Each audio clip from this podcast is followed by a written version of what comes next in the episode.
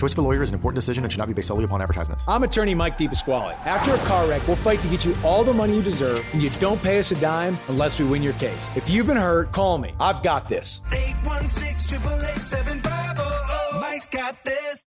Let's go ahead and stay in that smaller school uh, realm and bring in our own Cole Young. And Cole, you know, we saw some games last week that uh, were eye openers, and I think I'm gonna I'm gonna ask you about it first. Lafayette County 35, Richmond 26, and the last six points for Richmond were scored in the last minute of that game, so they really kind of handled them. Uh, that to me was as eye opening a game as any in the you know class one, two, three, or four last week. Yeah, no, I think you're exactly right. I think this probably tells you that we can throw out that first week Lafayette County had uh, that five point loss against a pretty good Penney team, a really good Penney team. Um, but yeah, you see what Richmond had done leading up to this game. Um, you know, I think probably that tells you a couple things. I think I think Richmond's still a pretty good team, but I think Lafayette County has really asserted itself as maybe one of the top, I would say, four or five teams in Class Two now. Cole, in class one in the Kansas City Metro, who do you see as the people who are in best position right now to be steps down into the playoffs? Yeah, so if you look at how the bracket's set up right now, I think I think Windsor's going to be pretty good, um, and then I think you go up to the KCI, and I think whoever survives that district, you know, that's a district that is just absolutely loaded with, um, you know, Mid Buchanan, Penney, West Platte, who I think last week we realized is all of a sudden pretty good. Um, you know, I think we you look at this week and you say whoever comes out of that mid buck, um, Hamilton, Penney, whatever you want to call them, game is probably is probably up in that conversation with East Buck. So really, you're looking at one of those four teams. That's a real murderer's row of dis- that district. To me, whoever survives out of Mid Buck, East Buck, West Platte, and Wellington is going to go on, and then they'll play obviously Hamilton or Penney, and then Windsor. So that's kind of my group right now. Um, you know, but then it gets weird because there's Monroe City in Class One, who I think is probably as good as any of them. That really has has bounced around and played a lot of Class Two, um, but is is back down in Class One this year. So that's a long-winded yeah. answer to say there's a lot of good teams. yeah, and I think I think you look at that the, the top half of the KCI if you spread them out across the state in different districts, you, there's a good chance that they'd all be in the quarterfinals. I mean, yeah. they're that they're that good. And then you know, and, uh, it's going to be interesting. You know, and then you look at Class Two. We talk about Lafayette County and Richmond; they're in the same district. Um, and and so it's and, you know, along with like a Holden team that's improved. Uh, um, you know, so there's there's it's funny how some years you can have teams only one team in a district is any good, and then some years you've got several teams in a district that are pretty good. You look at Class Three, I, you know, I love Odessa and they're on the run. I, the last two weeks make me think that that run may be coming to an end at some point. Yeah. No, I think you're right. And to go back quickly to class two, yeah, I mean, you know, there's you know, Lafayette County talked about. There's two of the top four teams in class two with Lamar and Fair Grove in the same district. So it's really just about getting out of your district and seeing what happens. But yeah, Odessa, um, they're having a, a, a, little tougher go of it probably than I think we, we thought they were going to.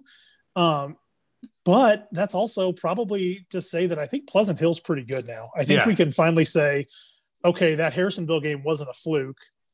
And I mean, Buffalo's not a bad squad that, that they lost to by on, one on the road with, you know, short prep. Yeah, exactly. You know. So I think, I think we're going to see, you know, Pleasant Hill's one of those teams they could win out. They've now, granted, they've got three tough, what three, they got four tough ones left this year. But if they really kind of get it together, um, you know, they're a team that we could be talking about in the playoffs as really kind of setting the stage to be in a good spot district wise as well. This question is to both of you. Do you think Pius is better this year than they were last year? That's a good yeah, question. I, yeah, that's a really good question. I think, I think we're going to find out a little bit more about Pius this week. I know St. James isn't, you know, St. James is 0 and 4 coming into this game, but that's a that's a good 0 and 4 if if there is such a thing. Oh, but I mean, they've played a bunch of gigantic schools. Um, I think I think Pius is as good as they were last year. Now, whether they can whether what that means in Class Three, I don't know. Uh, but this week's an interesting week for Pius to see kind of how they stack up against St. James because previously this was the game St. James was playing Rockhurst instead of Pius. They did last year. They jumped on Yeah. last year and did that. So, you know, the thing about St. Pius is there's no Lamar in class three. Like there, like there is in class 2 where Mhm. St. Pius, you know, that had a kind of a roadblock, which, you know, and they, let's not kid ourselves. They were a, a pick and a two point conversion away from winning that state championship game. It was a, you know, an eight, six game or seven, six game.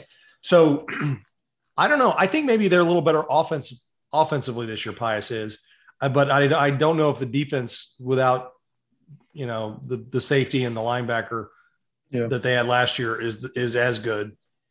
But the offense is better. I think the offense is a year Well- older, and that's that's made them better there. What and what you have to keep in mind with class three is there's Odessa on this side, and I and but then there is a low it, class three is loaded with talent Yeah, with a lot of a lot of teams that look a lot like St. Pius, Blair Oaks, Valley, St. Mary's, a Boonville team that's kind of came out of nowhere. It's going to be a that's going to be an interesting group. Class three. I hope everybody stays healthy this year because that was supposed to be fantastic. Last well, year. And think it will because be there's year. there's no guarantees. Like Blair Oaks, you felt like Right. in Odessa last year, and Odessa had to COVID out. right. Um, but no. Well, hey Cole, it's going to be another great week, and I know you get to you're you're going to go Liberty North and get eyeballs on them, and uh, for a second time after seeing them do against Ray-Pec and uh, against Park Hill, uh, that should be a good one too. yeah no i'm excited to see what park hill has i mean this is this is park hill's a good chance for them to kind of cement themselves on where they're going to be in class six this year um, you know they lost to lee summit west early but then they've really they've kind of turned it around and you know for liberty north i think liberty north's ready to to kind of get back in gear because they're things don't slow down for them in the next three weeks you know i think i think coach jones wants to get things cranking up for the playoffs at this point Yeah, this is definitely a, good run for them. Well, Cole, that's going to be another great week. Looking forward to reading your stuff on Friday night, and have a good one. We'll chat with you again soon. All right thanks guys